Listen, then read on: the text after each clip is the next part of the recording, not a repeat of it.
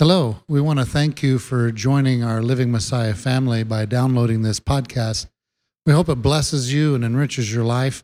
We also want to encourage you, uh, if you can and if your heart is so moved, to support this ministry by going on our website, livingmessiah.com, and donating to help us to put these podcasts in every nation, every place, so we can bring these messages to change lives, to help people grow in the Word of God. Once again, thank you so much for being part of our family. Shalom. Welcome to our uh, Tuesday night Torah class. We've been uh, going through the Torah, which we do.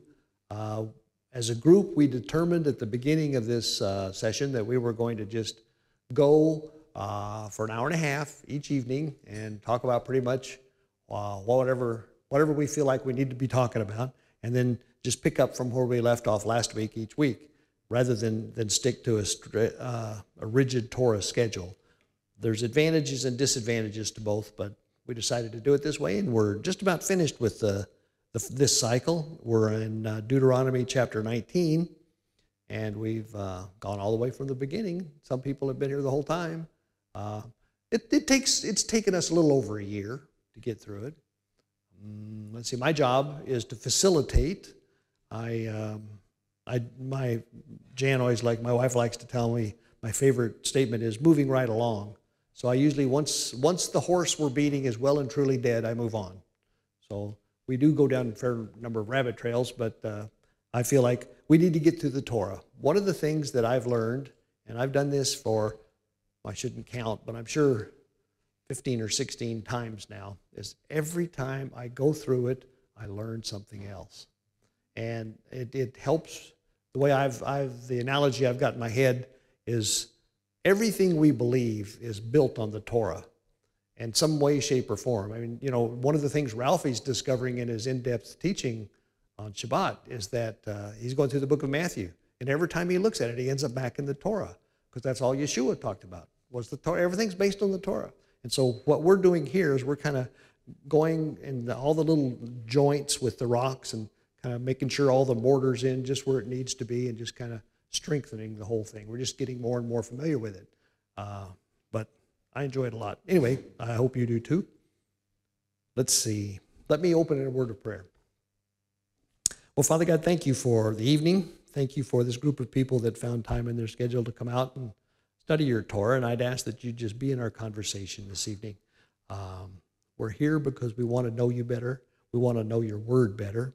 And uh, I just ask that you help us to um, just be sensitive to your leading, to listen to those, to each other as we ask our questions and as we state our opinions, and help us to uh, to really truly grow. Help us to realize that uh, this Torah is miraculous. It is certainly um, certainly far greater than we are. And I just ask that you'd help us to give it the credit that it deserves. Help us to understand that you're God and we're not and that we need to understand you, and this is the best way we have to do that.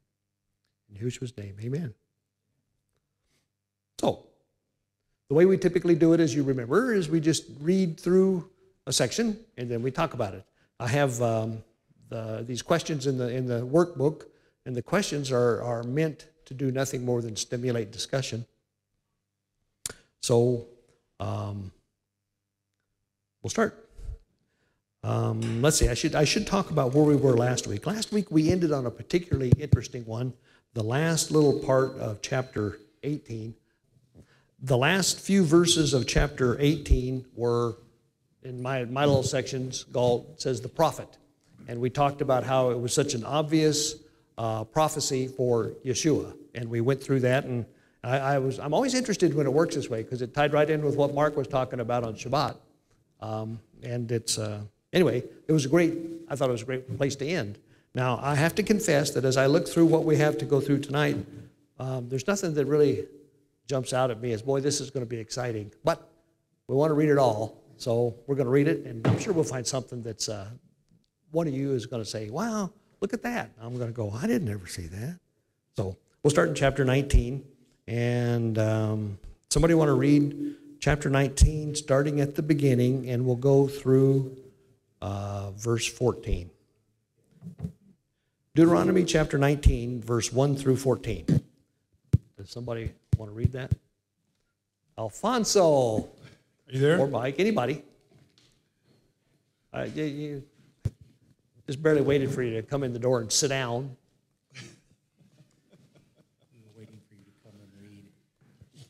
So you're going to use your best Samuel L. Jackson voice, right?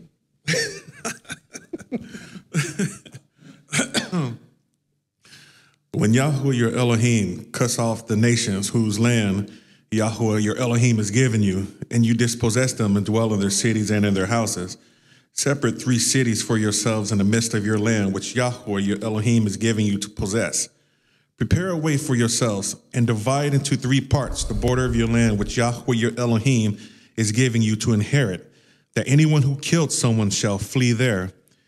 And is this the matter of the one who killed someone who flees there and live? He who smites his neighbor unintentionally, not having hated him in the past, even he who goes to the forest with his neighbors to cut timber, and his hand swings a stroke with the axe to cut down the tree, and the head slips from the handle and strikes his neighbor so that he dies, let him flee to the one of these cities and live. Lest the revenger of blood, while his displeasure is hot, pursue the one who killed someone and overtake him. Because the way is long and shall smite him, though he has not worthy of death, since he had not hated him before. Therefore, I am commanding you, saying, Separate three cities for yourself, and if Yahweh your Elohim enlarges your border, as he swore to your fathers, and has given you the land which he promised to give to your fathers, when you guard all this command to do it, which I am commanding you today, to love Yahweh your Elohim and to walk in his ways all the days, then you shall add three more cities for yourselves besides these three, so that the innocent blood is not shed in the midst of your land, which Yahweh your Elohim has given you as an inheritance, or blood guilt shall be upon you. But when anyone hates his neighbor and shall lie in wait for him and rise against him and smite the life from him so that he dies, then he shall flee to one of these cities. And the elders of his city shall send and bring him from there and give him into the hand of the revenger of blood, and he shall die. Your eyes shall not pardon him, but you shall purge the blood of the innocent from Israel, so that it might be well with you. You inherit in the land that Yahweh your Elohim has given you to possess. Okay, this will be interesting. so, this is concerning these uh, cities of refuge. Have we read about the cities of refuge before? Who can? Who would like to describe what the purpose of the city of refuge is? Somebody, I'm sure one of you guys has got an idea what that is. Probably does. Stick. We're gonna. We like to do this. Besides, it you know messes up the flow of things. Well, my understanding of a city of refuge is that it's a place where a person who has accidentally or unintentionally or ignorantly killed another human being can go um, and be free of um, being of their of having their own life avenged by the relatives of the person they accidentally killed. That's, that's fine. That's a perfectly good explanation for that. I think we want to talk about that for a little while because this thing is always, I've struggled a little bit with it, trying to just understand it. One of the things I was reading about is that um, this appears to be a custom that was common in the Middle East at this time. Um, so uh, this is uh, this is just my opinion, but I think this is God's um, addressing that issue. Anyway, so the real key here is a guy is involved in the death of someone else. A person is involved in the death of someone else. And it's real clear, it says three or four times what, what essential ingredient that makes murder is not, is not in this case. What? Intent. Yeah, never hated him. Yours uses the word uh, never hated him. Mine uses the one that we use in legal language today malice aforethought. Okay? There was no planning. There was no, oh man, I hate this guy's guts. If I ever get a chance, I'm going to whack him. You know, there's none of that. It was, and I, I love the example. I mean, you read this stuff in the Bible and you kind of have to laugh. So, like, you're out in the woods and you've gone wood chopping with a friend of yours, and the axe head falls, you know, flies off your mm-hmm. axe and hits him in the head and he dies. I mean, what are the chances of that happening anyway?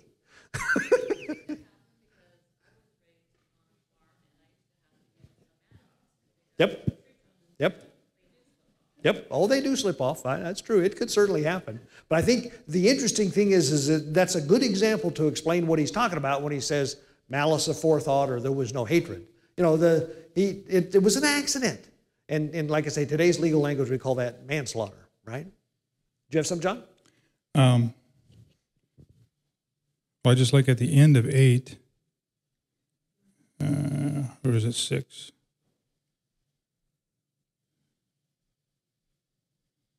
Must be. Let the avenger of the blood pursue the slayer while his heart is hot and overtaken, overtaken because the way is long on the slay and slay him, whereas slay him, whereas he was not worthy of death, as much as he hated him not in the past. Mm-hmm. That's that's essentially the idea, right? So if you hadn't quote unquote buried the, an argument, buried it The hatchet. in the past or something, Yeah. you, and you could show that you hated him, then you, you have motive there. Yeah. You're just making this story up. Yeah. yeah. I guess that, then they get into a lot of stuff like that whenever they actually try these cases, right? Is to, well, you know, well, he had an argument with his friend that day and he didn't like him anymore or whatever. Yeah. So your point is well taken on one hand, but on the flip side of the coin, how, how likely is someone to go do a dangerous task with someone they haven't buried the hatchet with? Yeah. Yeah. That's a fair point. So, um, the, then with all of these things, there's going to be need for judgment. That's the whole idea, right? There's need for judgment here. So, um, if, okay, the, first of all, let's consider the case. Two guys go out chopping wood, and one of them. Uh, sure it is. Sure it is. But two guys go chopping wood, and, and one of them comes back and says, "Oh man, the other one, my, my buddy died. The axe handle, the axe flew off the handle and hit him in the head, and he's dead." Um, so the avenger of blood, who is a uh, Kinfolk? the, the avenger of blood is typically a, a close relative and um, i think the way i understand it the, the custom is is that this close relative can um, legally demand the life of this guy that caused the death of his relative and so that's that's what they do. That's the avenger of blood. You you shed the blood of my cousin brother whatever so i'm going to shed your blood and um, go ahead.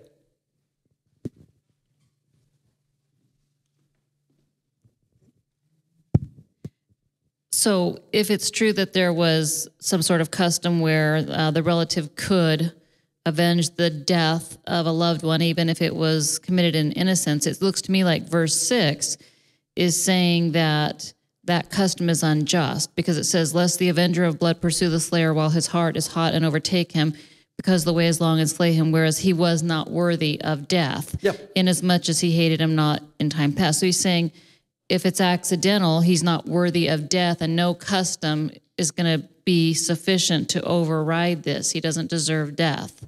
That's exactly the way I read it too. And I, that's why I say I think part of this is God's uh, effort to put this custom where it belongs. Now, if the, if the man is truly guilty, or the person is truly guilty of murder, what does God prescribe? His death. You have to, the, in order to atone for the death of an innocent person, the death of the person that killed him must be spilled. Okay, that's, that's the way that's typically stated in the Bible. So if the guy's really guilty of murder, then he, he deserves to be uh, put to death. However, um, unless someone witnessed it or you know uh, it requires judgment. It doesn't it doesn't just automatically happen. However if the person is to be put to death then the person that typically puts him to death is this avenger of blood. And so what the city of, of uh, refuge is all about is if this accident let's hypothetically happened then this guy can run to the city of refuge and not be fearful of losing his life at the hands of the avenger of blood. While in pursuit. Well in there too. Well that's yeah while in pursuit. But until the judgment is rendered he's safe right? Once the judgment is rendered then one of two things is going to be happening, right? Either he's judged guilty of murder, in which case we know what happens, or he's just uh, innocent of murder but guilty of you know accidental death. And like you just said, it, it says in there, it says he's not deserving of death because it was an accident. It was it was no. Uh, just as a side note, when I lived in Saudi Arabia, I found out that to this day they have a, a, a take on this. If you kill someone in whether it's an accident or on purpose, there's a, a what we're calling a blood blood avenger. Someone in the family of the deceased can take the life of the other one, and but they've got a twist on it. They can come to monetary monetary agreement, and the guy can buy his way out of it. Hmm. that Which sounds is like that's. Yeah. But I'm not surprised that that's still there. I'm not surprised. Um, I think John referenced something about the way is long, or while he's in pursuit, he's innocent. And it just caught my attention that um, there were supposed to be three of these cities of refuge, so it wouldn't take a long time to get to them. And then over in, I think it was um, verse nine. I'm not sure where, where it says that uh, when they you know inherit the land as they grow in number they're to add three more cities so that that way won't be long so that the probability of an innocent person escaping is dramatically high Yeah. it's likely Yeah, yeah. These three cities that are prescribed are spread out kind of uniformly within uh, Canaan so that a guy can get there. As a matter of fact, I, I read up on it and it said that they would uh, make the roads good. If you wanted a good road, it was a road that led to a city of refuge. That's, that's where the interstates went, was to the cities of refuge. And then you're right, he has this thing in there. He says, uh, I love this because it basically says, uh, uh, starting in verse 8 if yahweh your god enlarges your ter- if he enlarges your territory as he promised on oath to his forefathers to your forefathers and gives you the whole land he promised because you carefully follow these laws i command you today to love the lord your god and walk in his ways al- always then you are set to set aside three more cities okay do this so that innocent blood will not be shed in your land so the point is we know that none of that happened right but he's basically saying, uh, you know, if you guys will just behave and, and be obedient, you can grow big enough, you can, you know, acquire enough territory that you need three more cities, and you can do that too. Plus, there are three other cities that are already in existence at this point in time. Or do you know where they are? There, you remember when um, when they were coming up, the Israelites were coming up around Edom, uh, north on the east side of the Jordan River and uh, half the tribe of Manasseh and Gad and Reuben said, you know, to Moses, says, we kind of think this is pretty good land. We'd just like to stay here. If you guys want to go ahead and go and cross the Jordan and take that other land over there, you go ahead. We're gonna, we'd like to have our inheritance here. And Moses got real upset. He says, no, no, you can't do that. This is, we're all in this together, you know. Um, you know haven't you learned the lesson of the 12 spies and on and on? I got real upset. And then they said, wait a minute, wait a minute, you misunderstood. You know, we'll go with our brothers as they cross the Jordan and help them take the land that they need to occupy. But whenever it's all said and done and we get tribal inheritances, we would like our tribal inheritances to be on the east side of the Jordan River. And so it says in Numbers, it, that's, that's, it says uh, which tribes got which land and which cities would be the three cities of refuge on the east side of the Jordan. So this is about the cities of refuge that are on the west side of the Jordan. So anyway, where else am I going with all this? Polly. So, looking at this, could we say that this was basically the first example of a liability insurance policy that was put in place? Because now, if someone comes to our home and trips and fall and hits their head, and you know, uh, fatality occurs, the avenger of blood or the relative, you know, now wants to seek Yeah. So we have a life insurance policy now that protects us from. So this, in some form, Mm-hmm. Yep. is some kind of an insurance There's there's a, liability insurance there- policy. there's even a more specific one about insurance here later on. But yeah, that that's a pretty good one. John. Um, Well, so a couple couple of questions. I think today most people look at this and say this is kind of odd, and so w- to to do this today, I don't know. You know, even in the common law, if we were to embrace the common law, maybe we would enforce this. I don't know, but if we if if if that's the case, that it isn't really what the intent is now, or we have a different what I'm getting at is we who have a renewed covenant, a renewed spirit in us, like it says in Jeremiah 31, 31 to 35, does that not apply now? Because we wouldn't do this. We wouldn't avenge. We would we would let the justice legal matters follow no matter what. What you're saying is, um, I wouldn't avenge my brother. exactly, as, as, I'll put it this, New Testament believers, we wouldn't ever be avengers of blood. Right. Well, we we would still we would still. It's not saying that there wouldn't be a legal action taken to determine whatever it was, but I'm going to wait for the law to decide, not whether or not he can run fast or not, Yeah, yeah. and I can run faster. That's a point of view I, I can, I can understand. Well, and then tied into that, he if he's proved not guilty of murder, he's still punished. What's his punishment? Stay there in house arrest if you. Until the high priest dies or ah, so who is our high priest? In which case, we'd be in house arrest forever, right?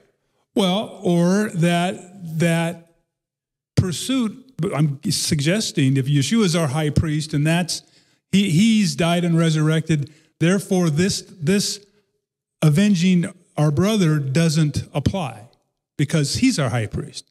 Just throwing it out there. That's, that's, a, that's a thought, yeah. Law still applies. You still have to have a legal determiner whether the guy was Yeah. guilty or not. Mm-hmm.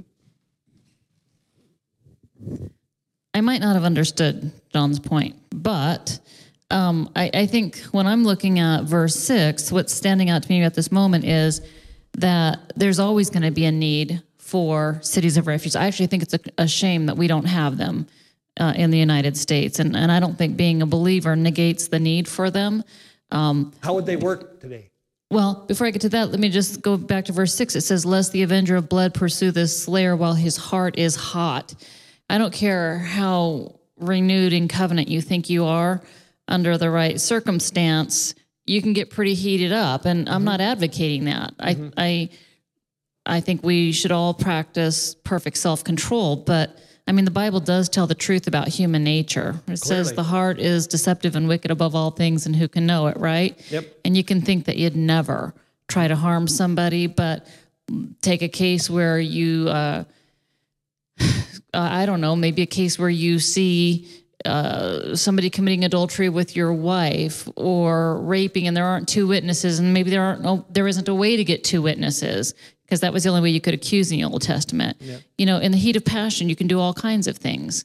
You know, I don't know, I don't know how to explain it, but the thing that's standing out to me right now is one we we always need protection for our own selves so that we don't do something drastic. And I, that might sound like, God, why is she saying that? No, I've never done an act of violence to another person. I've never even wanted to. But what I'm trying to say is, it's here in the Bible that um, when a person loses a loved one, that they can become heated up and become determined um, to take vengeance. And this is as much a protection for the person who accidentally kills as it is those who would want to avenge the death because it keeps that person from becoming a murderer. This law would keep me from becoming a murderer if it came right down to that. I Do you see what I'm saying? Yeah, I do. I think a um, um, couple things. I think one of the things that was going on here was something that Marvin kind of alluded to a little bit. It, it, back at this time, if if uh, one of your loved ones were to die,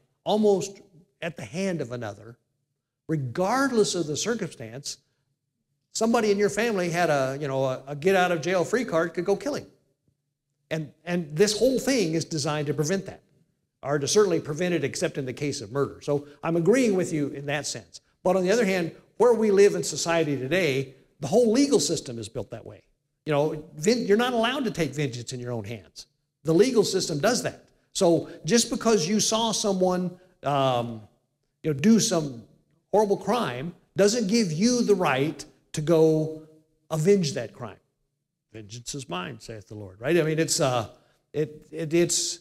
I think I think what it's really trying to do is to prevent what you just said from. I'm agreeing with you. How do you reconcile that to verse 11 then, where it says, But if any man hate his neighbor and lie in wait for him and rise up against him and smite him mortally that he die, and he fleeth into one of these cities, then the elders of that city shall send and fetch him thence and deliver him into the hand of the avenger of blood that he may die. Yeah, that's that's uh, And- the that's a murder. And it says, "Thou thine eyes shall not pity him, but thou shalt put him put away the guilt of innocent blood from Israel, that it may go well with thee." So, so this is kind of interesting because, you know, in our society we see things. Okay, so here's let me give you an example. I know a man who was put to death because he killed the um, the dealers that got his little brother addicted to drugs.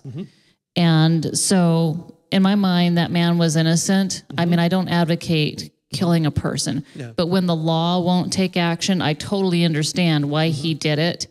Um, anyway, so where I'm going with it is that um, this, I mean, verse 11 clearly does say that if it if there's proof positive that the man was guilty and that he intentionally did it, that the relative can avenge and well, it's um, not all, actually not just can, should.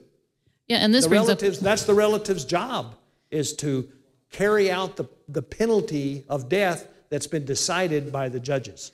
Well, and this is interesting, and maybe this is too much of a rabbit trail. So if it is, I mean, it's not a hill I'm ready to die on or anything, but this brings up uh, the subject of acts of terror. Maybe that's too controversial, but you know, a lot of uh, people think that. Um, you know, you shouldn't fight back, or you know, you're just antagonizing them by fighting back. But based on this, when terrorists kill people in our nation, you know, you're not supposed to just let it go. It doesn't mean that citizens without due process of law, you know, get get involved in vigilante justice, but I'm just talking about, you know, Christians who are pacifists, and I understand pacifism because it's one thing to talk about um, avenging another person.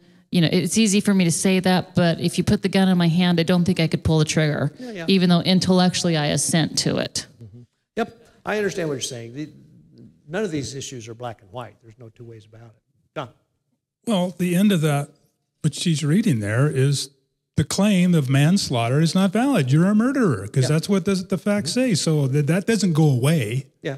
Well, like I say, what you were reading, if it, it, mine's a little different, says, But if a man hates his neighbor and lies in wait for him, assaults and kills him, and then flees to one of these cities, the elders of his town shall send for him, that is, the town where he committed the murder, shall send for him, bring him back from the city, and hand him over to the avenger of blood to die. Now, typically that was done by stoning, and the first guy that threw the biggest stone was the avenger of blood. And not only was he allowed, he was required to do that. Okay? Pursuant to the Torah, that's called murder. Yeah. he yeah. murdered him. Yeah. It's not. and it goes even farther and it says, Show him no pity. You must purge Israel the guilt of shedding innocent blood so that it may go well with you. In other words, God requires the, the shedding of the blood of one who shed the blood of an innocent person. It's that simple. And that's what that's that's really what it's getting to. Yeah. Uh, just another thought. You know, you, you said, well, we should have cities, sanctuary cities. Well, there's people who claim we do. Yeah. I think they're illegal. I think they're abusing. They're they're they're claiming things that are in the Bible, which they don't. I am having a hard time believing they follow, and they're saying, "Well, we're going to use this this word, sanctuary cities, to allow people to do illegal acts." Yeah. So No, that's I think that's an abuse of. Here, here. Yeah, that's a a. Uh, at the, well, yeah, they've they've mis. They've taken the label language. of right. Yeah, it happens a true, lot. yeah. Turns out. This this is not simple, and I I still have trouble with this whole Avenger of Blood thing anyway. Uh, but I mean, just just. uh, I, I, I understand and I agree that it's if it's done in out of the heat of anger or something like that, then you know we should protect that. I've often thought about you know you remember the story of uh, Phinehas and uh, the you know it was when the Shish kebab, the Simeon. Am- the, uh, yeah, the, the Amorites were busy seducing all the Israelites, and and uh, Cozbi is one name that I remember just because it's easy to remember. Cozbi and some other guy were going at it. She was a Midianite. Phineas was all upset. He just says, you know, this is an affront to, to our God, and he ran them through, both of them, you know, shish kebab. Uh, now, he did that, right? And, and God not only didn't punish him for it, he commended him for it, right? Rewarded him for it. covenant of peace. Well, sure, well, there's lots of reasons why that was appropriate, but I guess my point is, is that you can't, with all of, the, I- in my opinion, all of this stuff, you have to kind of figure out what applies and what doesn't. That's why, that's why the silly thing with the axe head flying off the handle. I mean, that, to me, that's just such a made-up story. But it is, yeah. Um, well, with regard to Phineas, I, to me, that's a thing of self defense because God said earlier,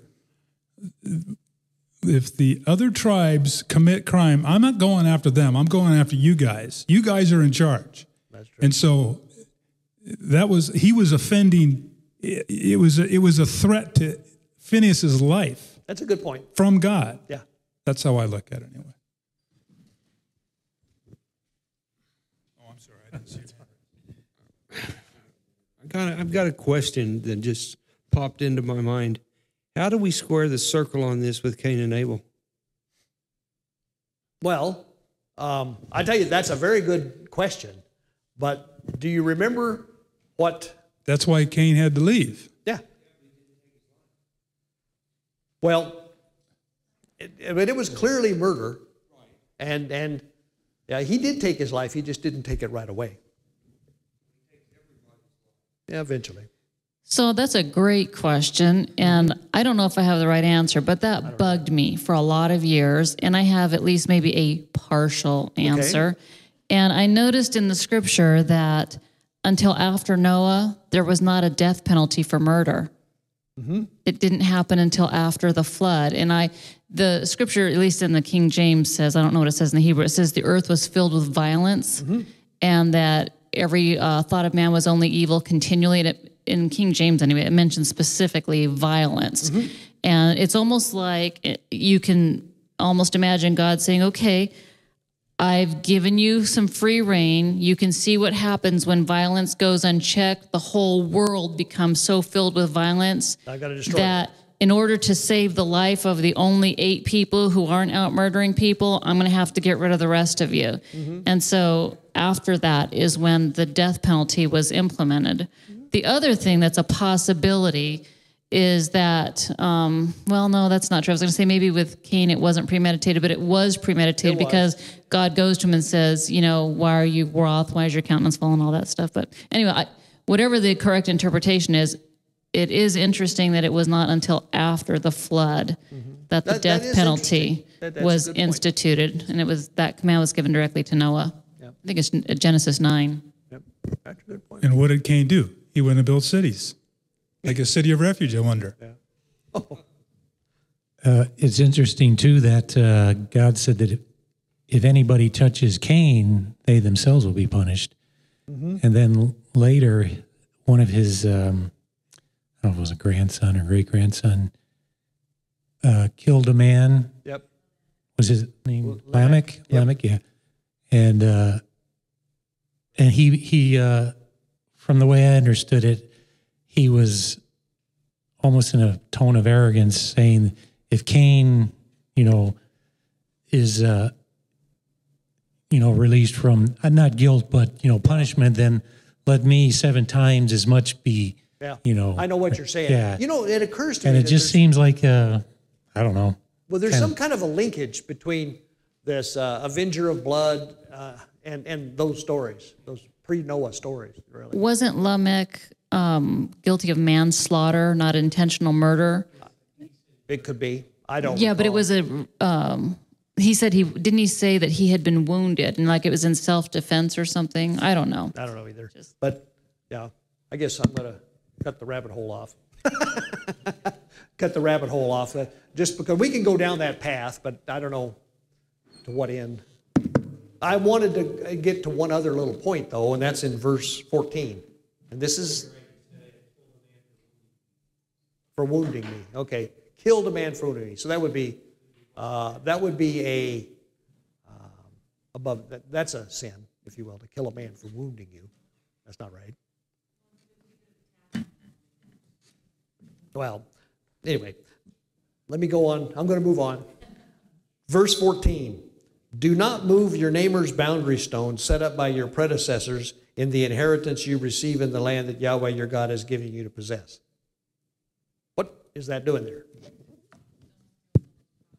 Yeah, no, but why is it there in this story? Well, if you change where the where the cities of refuge are, I guess. I mean, that's that's the connection Could be, could be. That's I, I don't have an answer for this. I was just wondering if kind of a anybody else could see but- what that's doing there. Yeah. Who? Okay, so this is going to sound crazy, but um, we actually had an experience like this in my family. uh, my parents decided to get my mother actually decided to give an early inheritance to her children, and um, so my parents bought 80 acres. It was beautiful, had year-round creek and you know springs, and it was gorgeous. Anyway, so um, one of my sister's husband was a real jerk and oh, I'm sorry, that wasn't very Christian. And he started actually claiming my parents' property as his own. And um, he would tell people that the boundaries were one place, like acres and acres more than they gave him because they only gave him two acres. And um, so greed is a very powerful thing. Yeah. Yeah, Yeah. moving boundary stones is a.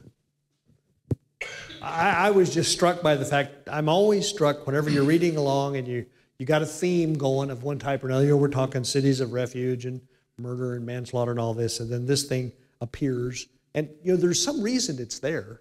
It, there's some fit, but I can't quite get it. That may be it. John? Oh, well, there you go. Yeah, yeah, yeah. There you go. That could be.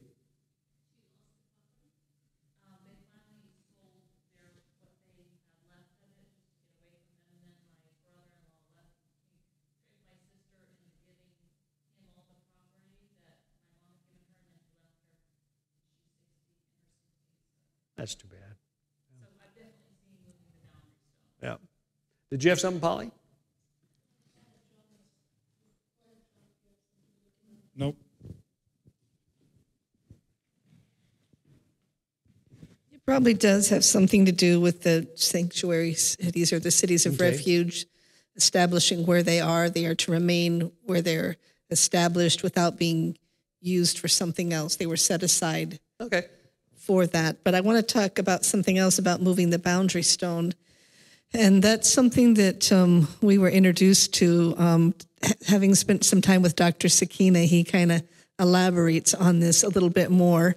And it was very interesting, the perspective of this. And so, being a part of B'nai Yosef North America, one of the protocols that has been established is before we have any type of uh, summit or gathering, um, that we go to the First Nations uh, tribe who first occupied the land. Um, here in Mesa, Mark and I, that's how we made the connections with Pastor Darlene of the uh, Pima, Maricopa Pima Indian community with the lieutenant governor. And so we went to the lieutenant governor and um, respectfully acknowledged that your boundary stones have been moved and asked for forgiveness for um, those that went ahead of us and moved boundary stones and asked for their blessing that we would like to gather here. We are calling a summit of the nation, and we would like to uh, meet here, um, and we would like your blessing upon it. And it was really, if you weren't a part of that ceremony, I think you got to be there, where they came and they pronounced a blessing over us. We pronounced a blessing over them, and a wonderful relationship um, was formed. And Dr. Sakina talked about the protocol that the Father established boundary stones from the beginning. They were given stewardship of land that, um, you know, I don't know, you can argue about history and what took place, but we have noticed a blessing that does occur when we go and do that. And so Mark has often talked about, even though we did that on behalf of B'nai Yosef, and we, we invited him here to the community, we never really did that as living Messiah. They knew we were part, and Mark being in, a, you know, um, a leadership position, he often asks, I don't know if we need to do that as Living Messiah, you know, to just respectfully invite them and just see what further blessings the Father opens up to us when we go back and acknowledge that boundary stones were moved and uh, we would like their blessing on our gathering here. So we'll see. Maybe during our national Shabbat that we kind of talked about.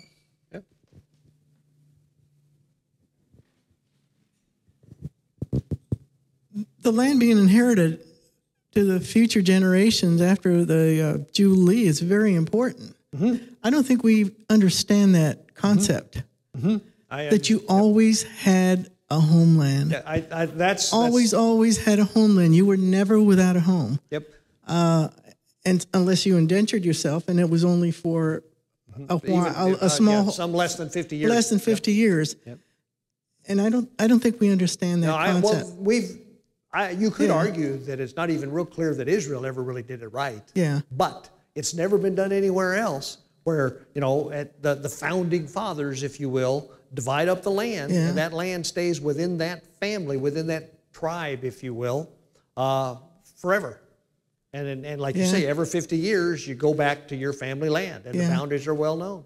and it's it, it's sad because you see homeless people, Mm-hmm. and uh, um, I mean, I I have a home, but I got to pay property tax every year, and it's not really mine unless I pay that. And I if know, you don't pay the, that's a if- real rotten deal, And if you don't way. pay the tax, after a couple of years, they can sell it under you, you know, and uh, so.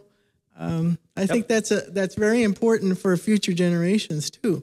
I agree that with you, you. always have a home, Yep. and uh, that's something that we don't know about, or we don't We don't- experience it. Well, we don't value it properly. So a couple of points, if I don't, if I can jump in here. Interrupt, yeah. You know, does this apply to the land, the inherited land that God specifically said? Yes. And that we are simply saying, well, we're not really doing that like in America because we weren't really given that land in the similar fashion here. But we can certainly respect the concept of boundary edges. And if you agree to this contract and sell this piece of property, then you have to respect what what it is you sold. You have to, it's still law. It's still a valid contract if you buy and sell property. That's fair. The other thing is about what Paulie was saying. That's fine if the other ones that they're claiming we took the land. This is politically incorrect, by the way.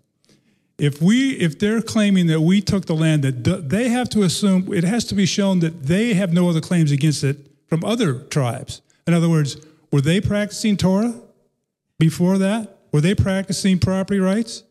If they were, then they have a valid claim. If they're not, then just because you're here first just means you happen to be on land here first. It doesn't necessarily mean that, you know, how did you get the property, in other words? Does that make sense? So are you saying that, uh, well, let's see, uh, property rights come from God?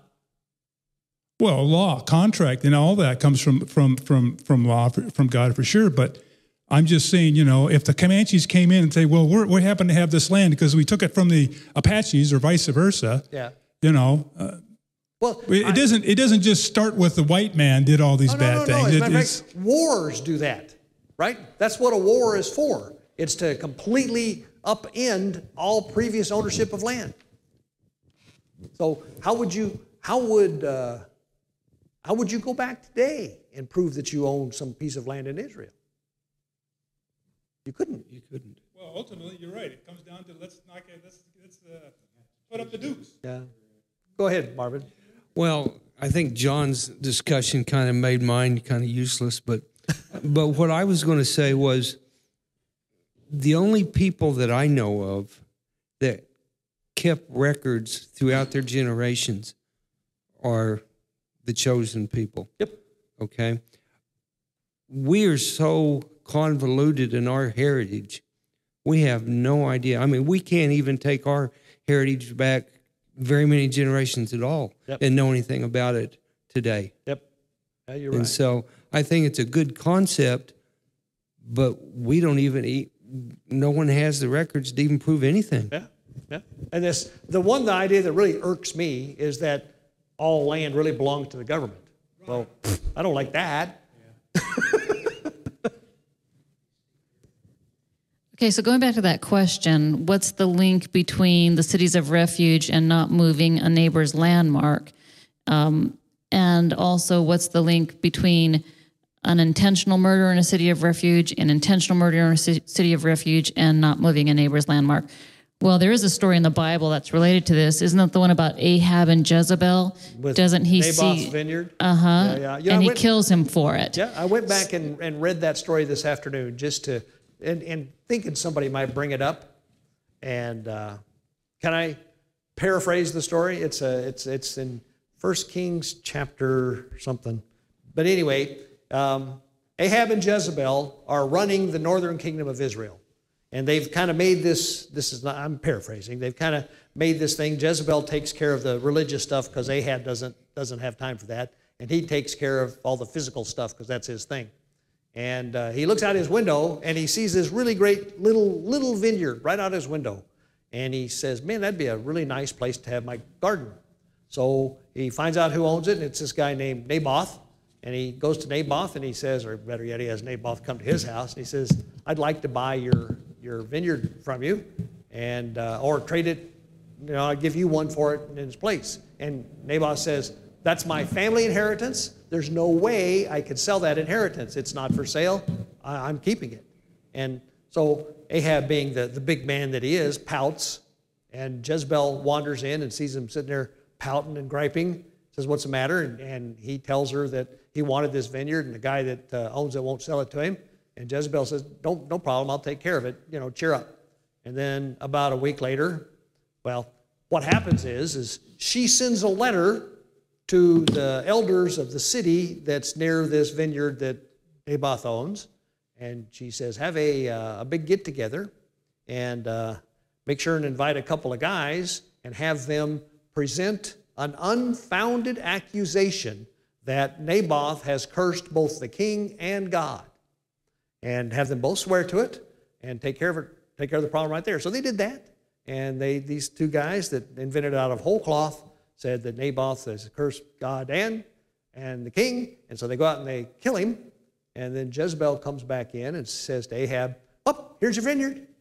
And wow, they paid through the nose for that. Yeah, go ahead.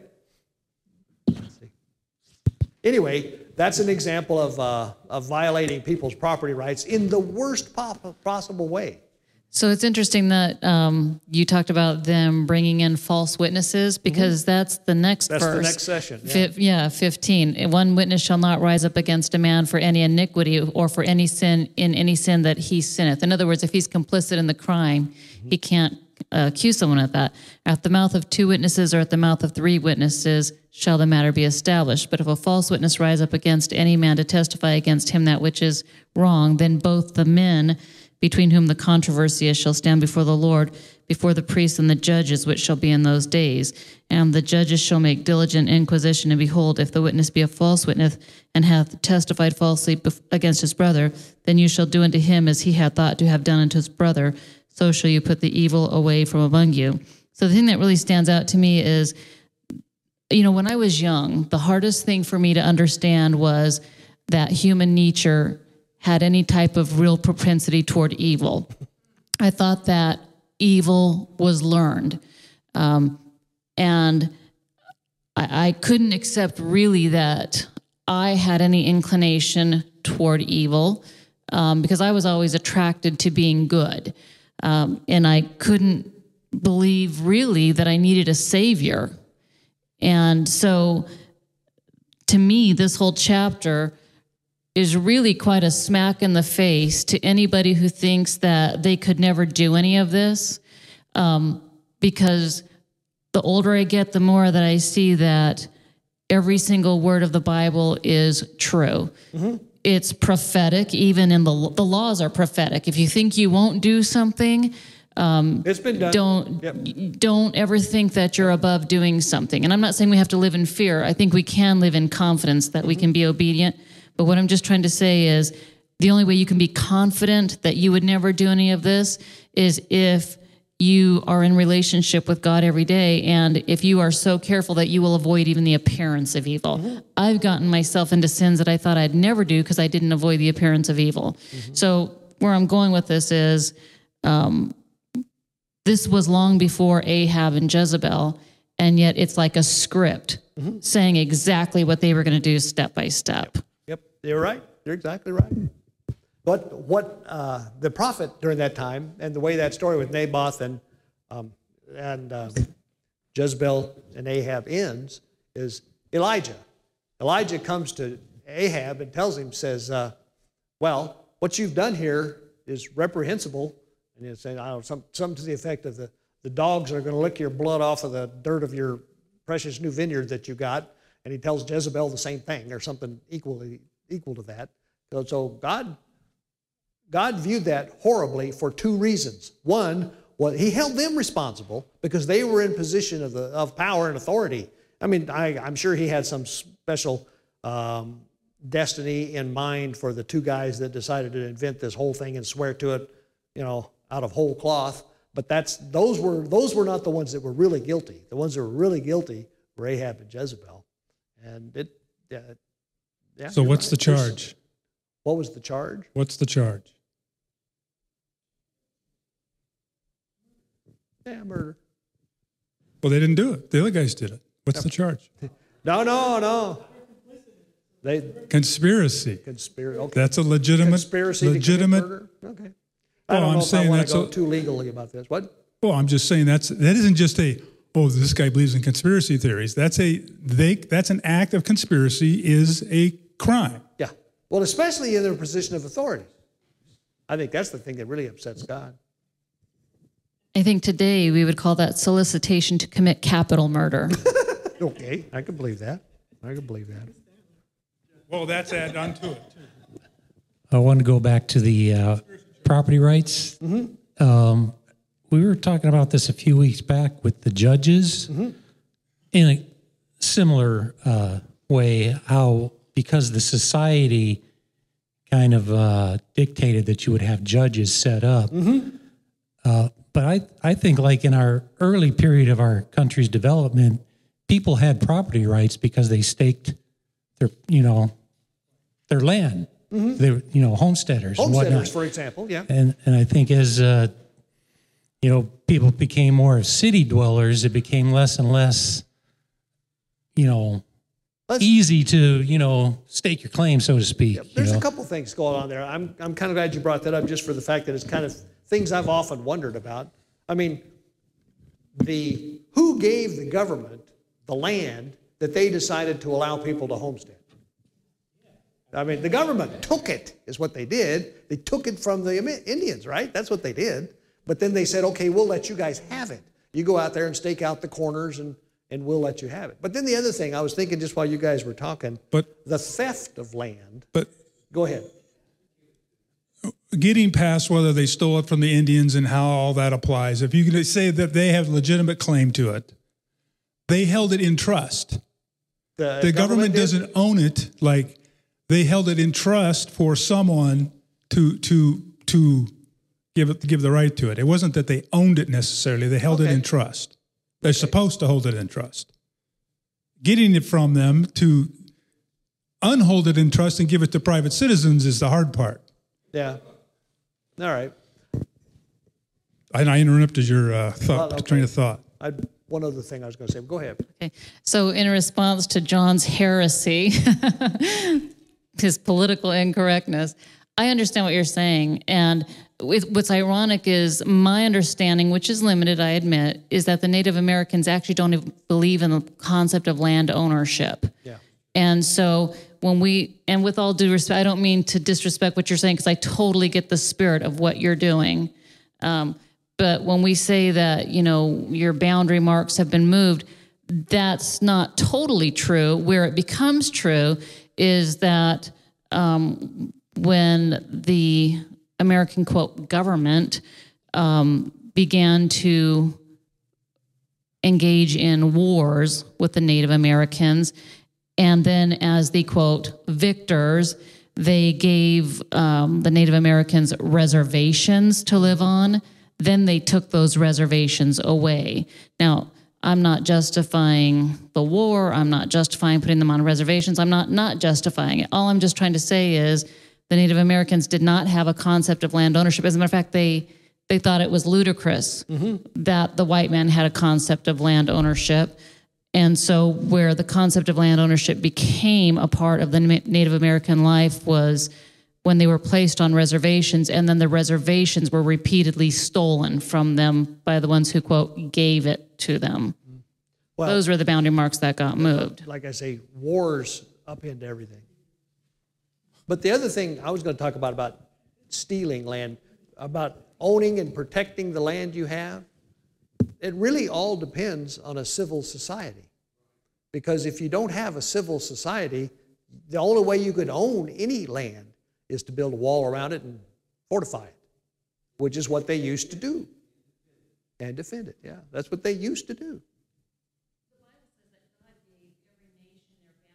Yeah.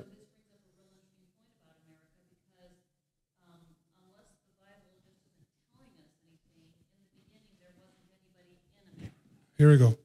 Well, the, the, you, can, you can pick on America if you want. I don't have a problem with that. But the thing is, is it's the same story throughout history. I Well- mean, every, every, the Bible is complete with one, one people group getting dominant, becoming aggressive, and taking over another. And I don't- I God judges them. He I judges them over and over and over again. I don't see that as the pattern because the Bible says explicitly that God gave every nation their boundaries. Like he says, he gave the um, Moabites their boundaries, he gave the Israelites their boundaries. He actually calls them by name and he says what their boundaries were. And, like, for example, the Israelites were not allowed to take over the Moabites. Was it the Amorites or the Moabites? Which one was their cousins? The, Lot's kids. That was the Moabites. The Moabites, okay. So there were certain lands that they were not initially allowed to take over. But there's also a, um, a major theme in the scripture that um, if any nation, whether they're God's chosen nation or not, becomes so wicked that they deserve judgment, um, then God will allow their enemies to rise up and take over their land. That's what I'm talking And- about. And so I don't think that's an example of unjustly moving the boundary. That's an example of God saying, okay, I, like with the Canaanites, I gave you 400 years from the time I told Abraham that I was going to give him your land. You've had 400 years of warning. You didn't take it, you know, didn't take my admonition. You didn't change. Okay, so now Abraham's descendants Yeah. through Shem are getting your land. Yep. But then what about those, uh, those poor Amorites or Canaanites that uh, said they had a legitimate property right there? They had a deed that says, I own this land. Okay, I can buy that.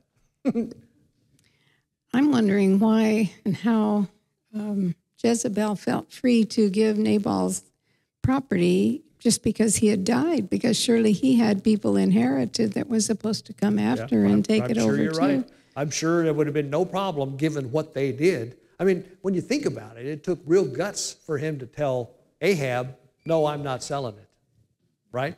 And if you read the story kind of between the lines, Nate, uh, Ahab would have paid him a lot of money for it if he had just said he'd take it. But he said, no, I'm not going to do it. So I'm sure that that's what happened to the inheritors of Naboth's vineyard. Is somebody went to him and says, "Oh, sorry to hear about your poor uncle or whatever it was. Uh, we'll give you 50 bucks for it. You know, we'll give you something for it." And they were like, "Where, where do I sign?" yep. Okay. I just want to clarify. I'm not talking about ownership. I was talking about stewardship. Yep. That they were given stewardship over the land, and I think there is a difference, and that does go along with the Creator is the owner of all, Yeah. of all things. But yeah, they are stewards, and that's what Well, and, and in we essence, address with them is the stewardship, not the ownership. that's what the Bible says God gave everybody. You know, nations was stewardship because He says He owns it all. Oh, I, I just wanted to hit on uh, Sally's point about the Native Americans. Uh, I'm part Native American, and I agree with uh, you that uh, uh, natives don't really have a, uh, you know, they don't believe in ownership of land. Uh, but at the time, there wasn't like uh, they were like like it is today. Like there were people everywhere. Yeah. I mean, they're really, relatively speaking, there were very few natives living in the land here. yep. And I, I don't believe personally that we stole the land from the Indians. Now we might have taken it now down the line, you know, when we were taking the reservations, putting them on reservations, you know, the tier of trails, all that stuff.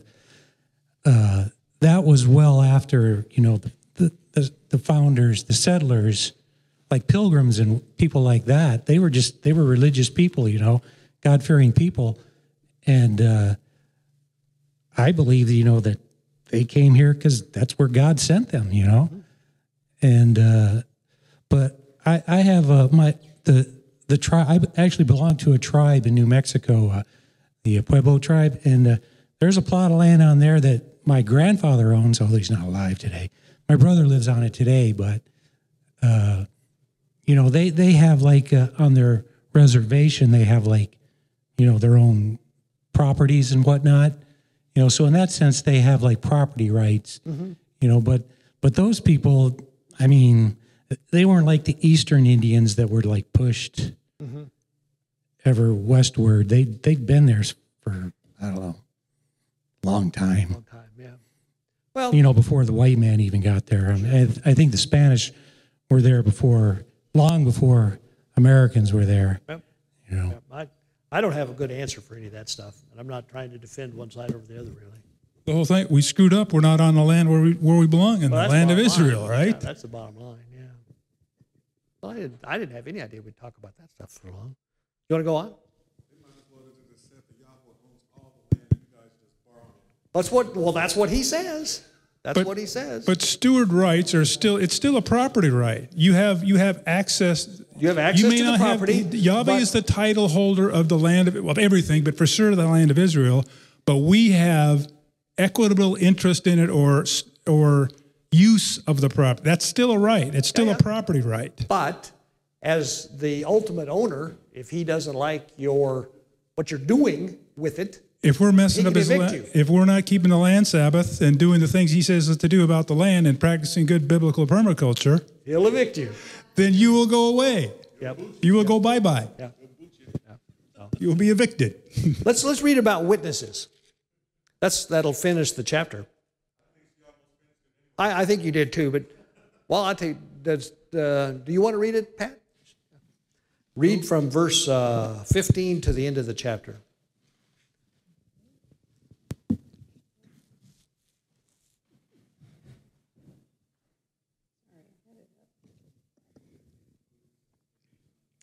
Deuteronomy 15, Chapter 17, verse 15 to the end of the. I'm sorry, 19. 19. Chapter 19. Sorry, sorry, sorry. First mistake I've ever made. yes, 19, verse 15, right? A solitary witness against someone in any crime, wrongdoing, or in any sort of misdeed that might be done is not sufficient. The decision must stand by two or three witnesses. Now, if a spiteful witness comes forward against someone so as to testify against them falsely, the two persons who have a legal suit must stand before the Lord, before the priest, and before the judges that are in office at the time. The judges will look into the situation very carefully, and if it turns out that the witness is a liar, that the witness has given false testimony against his fellow Israelite, then you must do to him what he had planned to do to his fellow Israelite. Remove such evil from your community. Now, the rest of the people will hear about this and be afraid, and they won't do that sort of evil thing among you again. Show no mercy on this point life for life, eye for eye, tooth for tooth, hand for hand, and foot for foot. Okay. Um, this is interesting. First of all, it's clearly this, uh, this policy of two or more witnesses. If it's, and the, the easiest way for me to understand that, if it's, it's just one witness, man, it's my word against his word. Who can decide that? You know, so it's got to be at least two witnesses, two or more witnesses. When I say two or three, I figures two or more. And then he immediately jumps into the malicious witness, to the one who is uh, accusing someone based on false testimony. And that seems to be a big deal. You know, you uh, the the equivalent today is what? Perjury. Man, these turkeys do it all the time. It's basically lying, right? And who can tell the truth anymore? They, their lies are so common. And everybody treats it like it's nothing. And God says this is an extremely point, extremely important point. And if you catch somebody doing this, somebody making something up to falsely accuse someone, whatever you were trying to get them to have done to them, we're going to do to you. That's That'd stop it. And that's what he says. He says, this will stop it. well, that's that's the eye for an eye thing, right? It Yeah. isn't an eye for two eyes. Yeah, yeah, If you intended this, then that's your punishment, the, the equivalent amount. yeah. Yeah, I, I personally, this seems real reasonable. Hold on, we got to come here. Yeah, it reminds you of Haman, Mordecai, and Esther. Oh, yeah. Oh, yeah. Yep. Hung on his own gallows. Yep. It's a good point. I like that one. Yeah. Did you have something? Sally, do you have a question?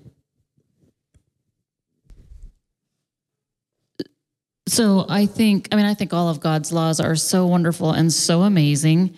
And I also think it's interesting how, in the name of justice, we can see a law from the scripture being twisted in our own culture. And so I think an example of that is when you have um, uh, people who are criminals, who are known criminals, and they set someone up and help them do something they want to do that would be a crime of passion that they wouldn't necessarily do.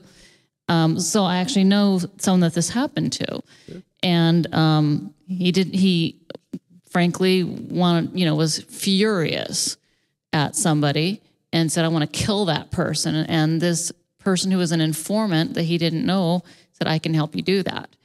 And so where I'm going with it is, of course, the deed never gets done, but you know he gets convicted. I'm not saying he was innocent, um, but what I'm trying to say is, think of the difference if someone that you knew was in a fit of rage and maybe even had long-term anger and said, "I want to kill that person."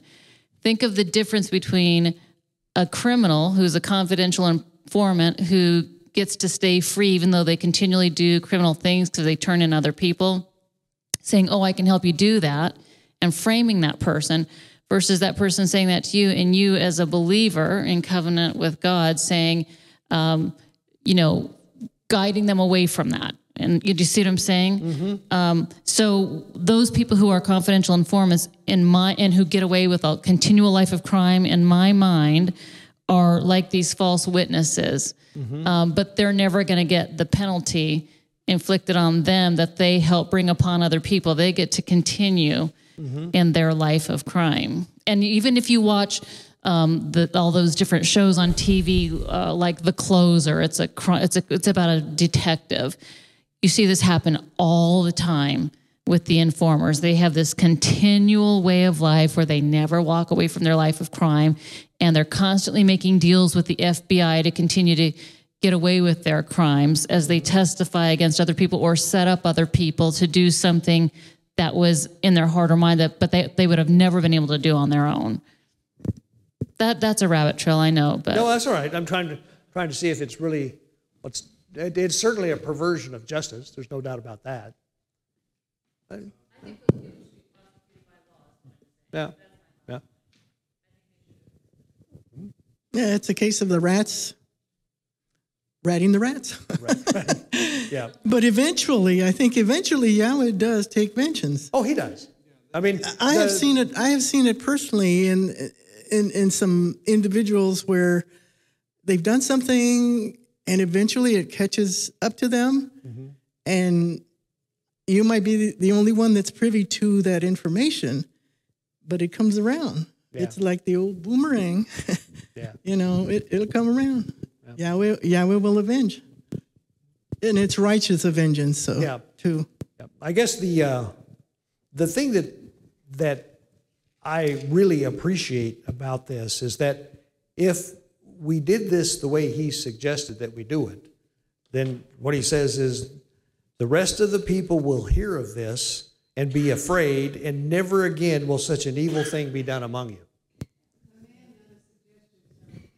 yeah. So uh, I don't know. It just the fact that people are so willing to to lie is, is the, the root of a big bunch of our problems. John. So, in my studies of all the places where it says truth shall be established by two or three, it's almost always in regard to some sort of criminal act. Mm-hmm. You're trying to figure out how to adju- how to uh, properly adjudicate a matter. Mm-hmm. It isn't about well, my theology is better than your theology, and I can prove it because I have two or three witnesses. Mm-hmm. That's not really what. That's an abuse are. of that concept and context. That, I buy that. It is about judgment. I'm not saying if you have two or three good witnesses and you want to make a point that you're you're you have a good argument, but that's not That's not the that's not thing. the context of the scripture. The thing that I've always wondered about is what about the cases where an abuse or a crime is legitimately done and there are not two witnesses? What about in the case of a child who's molested? In general, children don't speak out, and that's what their predators count on. Well- so how is justice done? Well, um, this, let's see, how can I put it? God's, God's justice works. This is, this is us, this is ours. This is what he tells us to do. Um, I, I don't know the answer to that question, of course, right off, you know, in any good way, but that, um, yeah, I know that he'll take care of it in the long run. That's a pretty bad answer, but that's that's the truth. If it's that's symptomatic of a deeper ill, you know, it's like the um, the, the society itself is sick, right? Well, that doesn't mean that society itself isn't sick. Well, it's Well, there's no there's no we we can't solve every problem. I mean, there's you know uh, Sodom and Gomorrah. The the the the the blood cries out. Abe Abel. Yep. My his blood cries out. You know, crimes were committed. Sometimes they don't get um, properly ex- adju- if you Well, they- don't if you don't do those things, more bad things will happen. So I mean, I guess there's no guarantee that every every bu- every act will come to fruition as far as judgment in your lifetime, but eventually, you know, Yahweh has the books. He Yes, keeps the that's books. What, that's what I was going to say. You can guarantee that he knows and that he's keeping track. It may not happen quite the way we'd like it to. If we were teaching the Torah in our Christian churches, then a child would be free, more free to um, testify himself or herself against the other and find somebody else, the mother or the sister or somebody else. But we aren't teaching it, so they don't even realize they have that opportunity. That's that's a fair point. Plus, they uh, you know the the government has taken the place of all of that stuff, right? Yeah. I think also people just don't fear God because if you truly did, you know, when you place your hand on that Bible and say, I swear, you know, it's like, well, most people don't even don't believe the Bible. Yeah. They don't really care, Yeah. you know? So No, I- also uh, what John was saying, there's a passage in Revelation where the blood of the saints are crying out, when are you going to avenge our blood? And God says, just a little longer, just be patient. So, you know, I guess we just have to be patient. Yeah. Well, he does know. I mean, he's counted every single one. You know, he knows the he knows everything that's gone on. Yeah. I would agree with Pat. If we lived in a Torah gated community, there would be this possibility for this happening would be greatly reduced. It would seem to me. Well, want to go on? We still got some more time. Chapter 20. I'll read. Chapter 20 is not very long, so I'll read it. This one, we'll see, see how it goes. When you go to war against your enemies and see horses and chariots and an army greater than yours, do not be afraid of them, because Yahweh your God, who brought you up out of Egypt, will be with you. When you are about to go into battle, the priest shall come forward and address the army, and he shall say, Hear, O Israel, today you are going into battle against your enemies. Do not be faint hearted or afraid. Do not be terrified or give way to panic before them.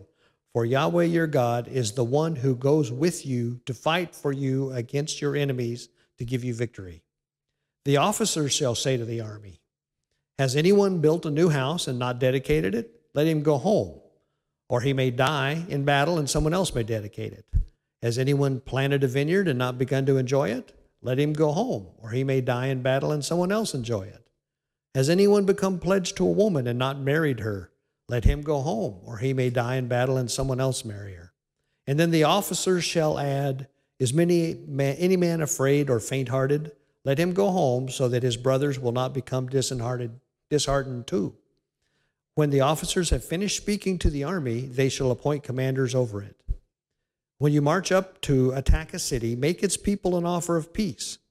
If they accept and open their gates, all the people in it shall be subject to forced labor and shall work for you. And if they refuse to make peace and they engage you in battle, then lay siege to that city. When Yahweh your God delivers it into your hand, put the sword, put to the sword all the men in it.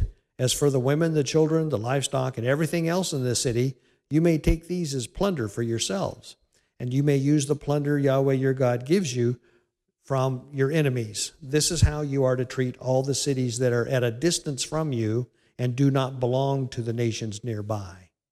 However, in the cities of the nations that Yahweh your God is giving you as an inheritance, do not leave alive anything that breathes. Completely destroy them the Hittites, the Amorites, the Canaanites, the Perizzites, the Hivites, and the Jebusites, as Yahweh your God has commanded you. Otherwise, they will teach you to follow all the detestable things they do in worshiping their gods, and you will sin against Yahweh your God. And when you lay siege to a city for a long time, fighting against it to capture it, do not destroy its seeds, its trees by putting an axe to them, because you can eat their fruit. Do not cut them down. Are the trees of the field people that you should besiege them? However, you may cut down trees that you know are not fruit trees and use them to build siege works until the city at war with you falls.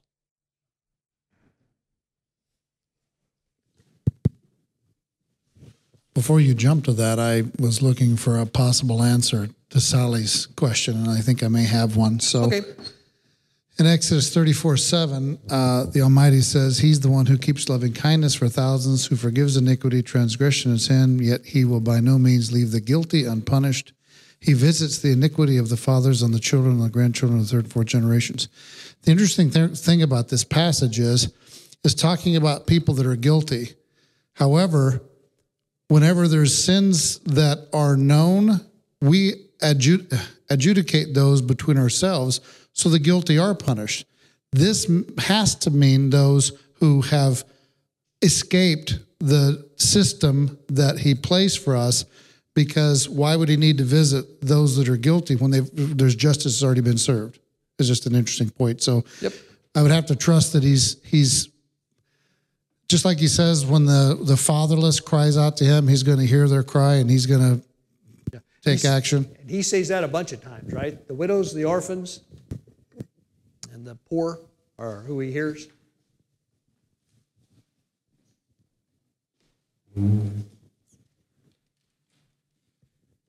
I actually have a question about that passage because a lot of you know charismatics who, and I'm I'm not knocking charismatics. I'm just saying um, they take that passage to mean that um, there are generational curses, and um, so let's just say somebody was an abuser of children, that that would be passed on generationally as a curse. If there was a spirit of, they would call it a spirit of murder, and that it would get passed on generationally. So I'm not sure what it means. So what, what you're in uh, 34 what? Seven. So it says, keeping mercy for thousands, forgiving iniquity and transgression and sin. Uh, will by no means clear the guilty, visiting the iniquity of the fathers upon the. See, that confuses me, visiting the iniquity of the fathers upon the children, because there's a scripture, I mean, there's more than one scripture that says children aren't to be punished for the sins of their parents. So I'm.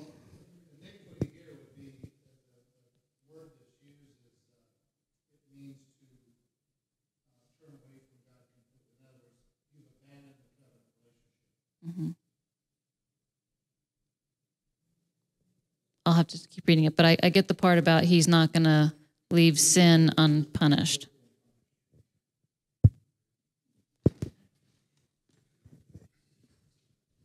Okay, moving on to war. um, did anybody find anything interesting about the what the uh, the priests and the generals say to the soldiers? Oh, my comment was going to be: there's a clear distinction between two types of people you go to war with. Oh yeah, yeah. As a matter of fact, if you don't read that carefully, you miss that. Right. Yeah, well, they're they're allowed to treat the people of the neighboring nations in one way. What's what way is that? What happens when they go to war with some city in a neighboring nation? Nope, that's within the nation they're taking over. You, yeah, yeah, offer they of offer peace. them peace first, and if they say okay, then they're all they all become forced laborers, um, but they don't die. But if if they if they don't and they besiege them, and it doesn't say if, it says when they fall, all the men are killed and the women and children are placed in servitude. Yeah. Uh huh.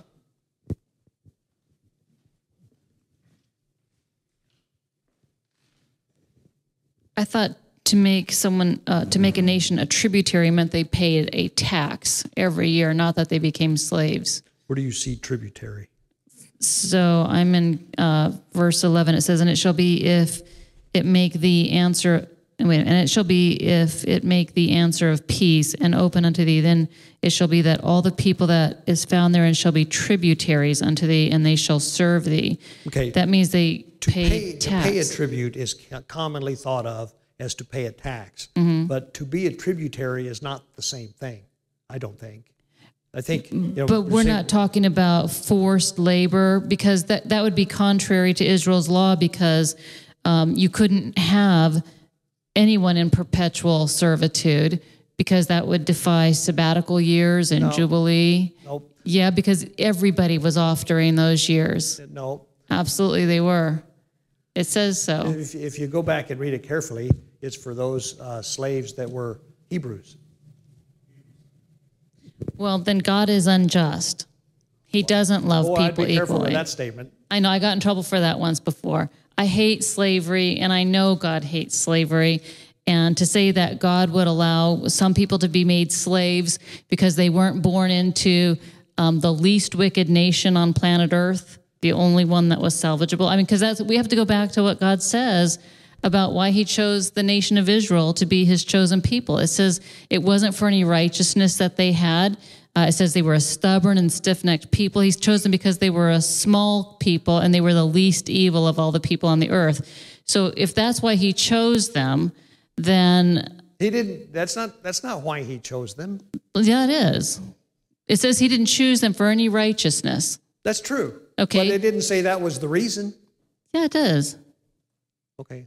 I don't agree with you.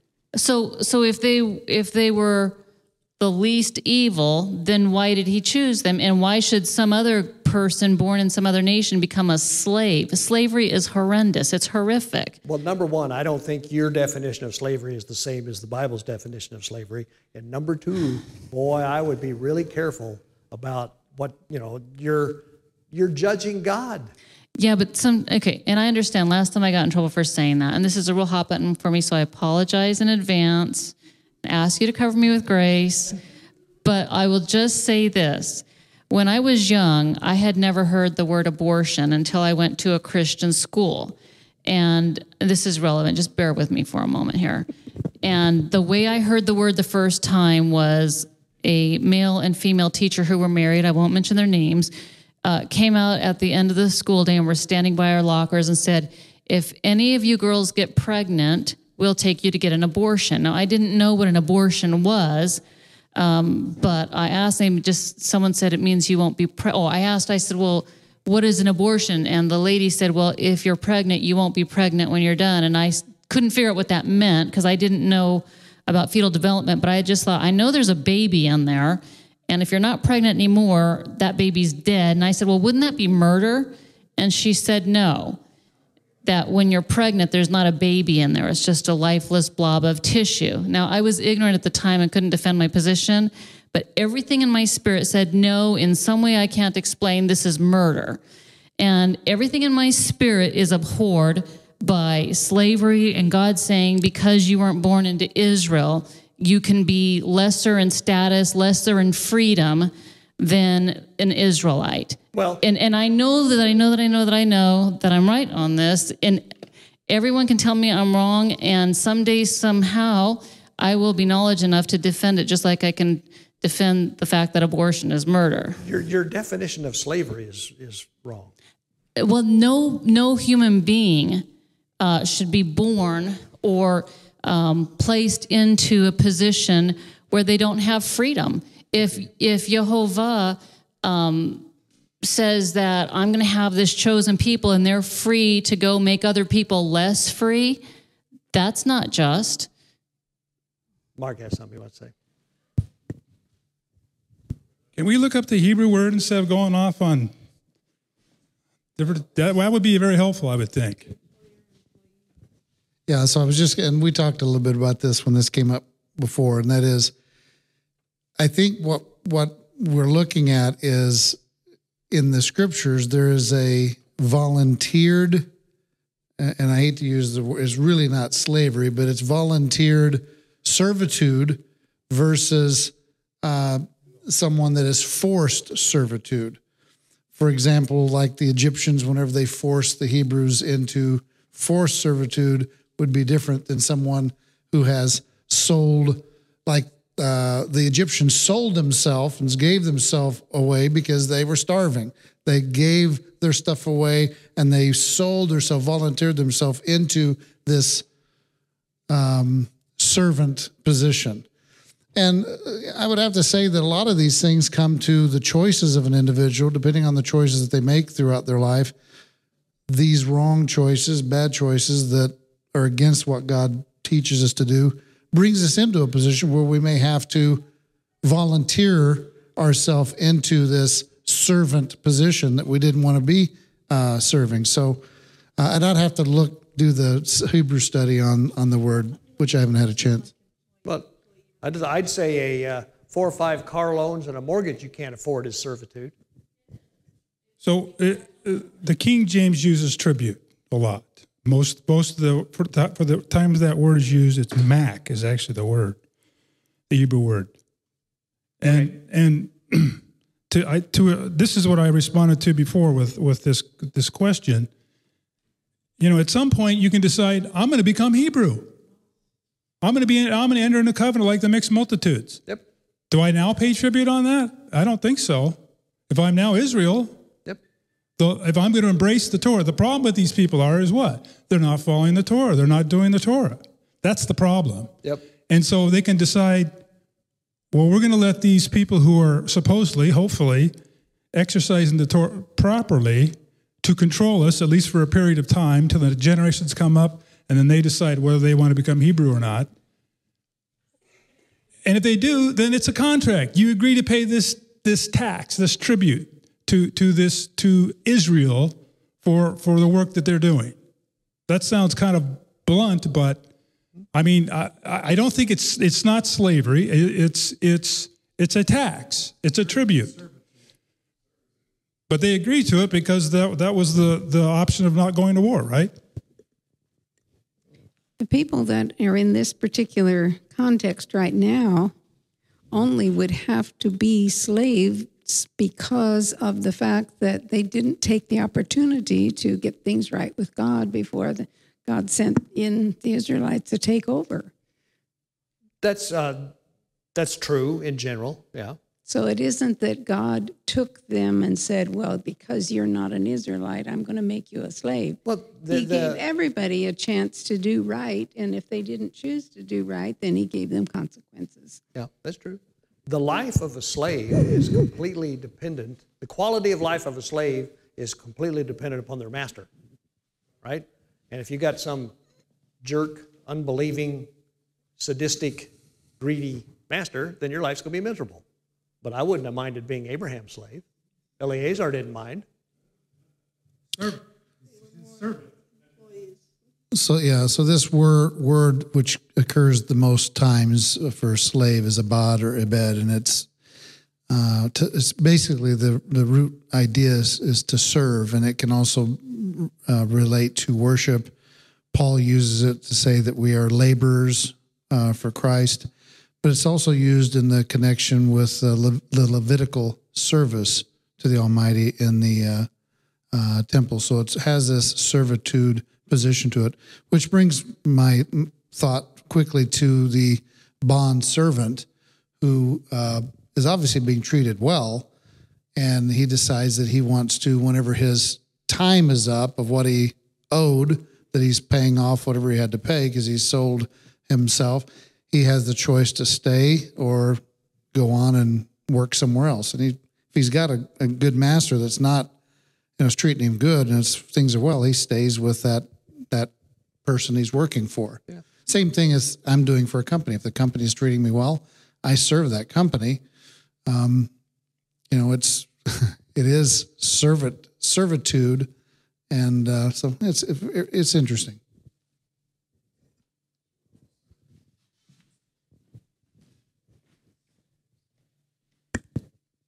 Okay, just give me grace. Okay, you guys, you're all in covenant. I know I'll get grace from you here. okay, so I just I just want to say one thing. It's easy to talk lightly about servitude, being a tributary, um, a bond servant, a slave, whatever word you want to use. But the concept of not being free is really abhorrent. And if you if you can take it lightly because you're looking at it from the perspective of Israel or God's law, then just remember that, and again, I'm not trying to be politically incorrect or to pick on people here, but just remember the Muslims have the same view that they're free to go and, you know, make slaves of anybody who doesn't submit to Allah.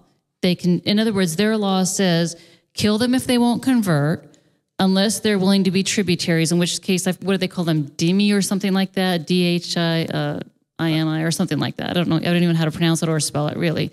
And the thought of me having to do that is abhorrent. One, because I don't believe in their God.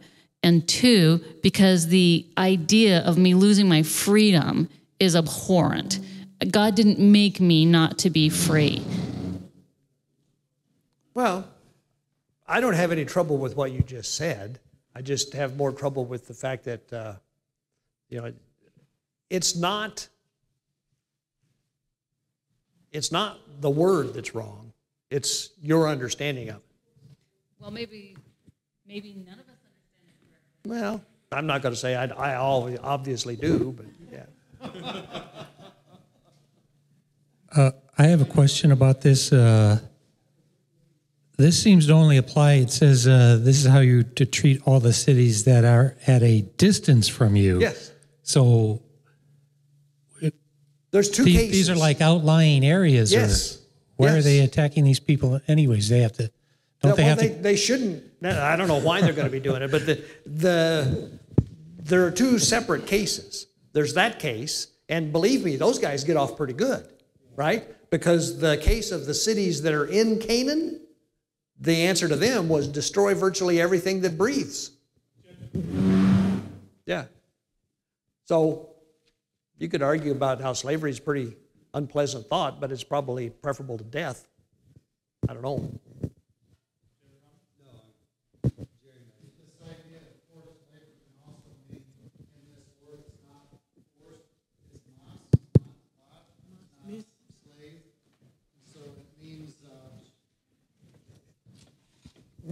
It can mean unpaid. Okay, well, it could be a tax. I mean, well, I can understand I'm saying, that. I'm saying the, the person that was doing the labor is not given what he was owed. Okay, it's not, it's not a paid job. Yeah. It's like having the peace of Rome. There's peace, but you pay for the peace to have the Romans keep the peace. Yeah, yeah. Well, we'll noodle on this some more. We'll think about what I've thought, and you think about what you think, and we'll we'll go back and see if we come to any kind of conclusions. Yeah. Uh, yeah. I want to know the truth. I want to know the truth. Okay, thank you. Let me pray. Father God, thanks for the evening. Thank you for the discussion. Thanks for us and enabling us to grapple with these issues. Help us to uh, consider these things in light of your word and in light of, uh, of the way you want us to think. Please keep us safe. Help us to uh, just follow you more closely as we go through the week and keep us until we meet together on Shabbat. In Yahushua's name, amen. Thanks. Thanks, thanks, thanks. Thank you, Jerry.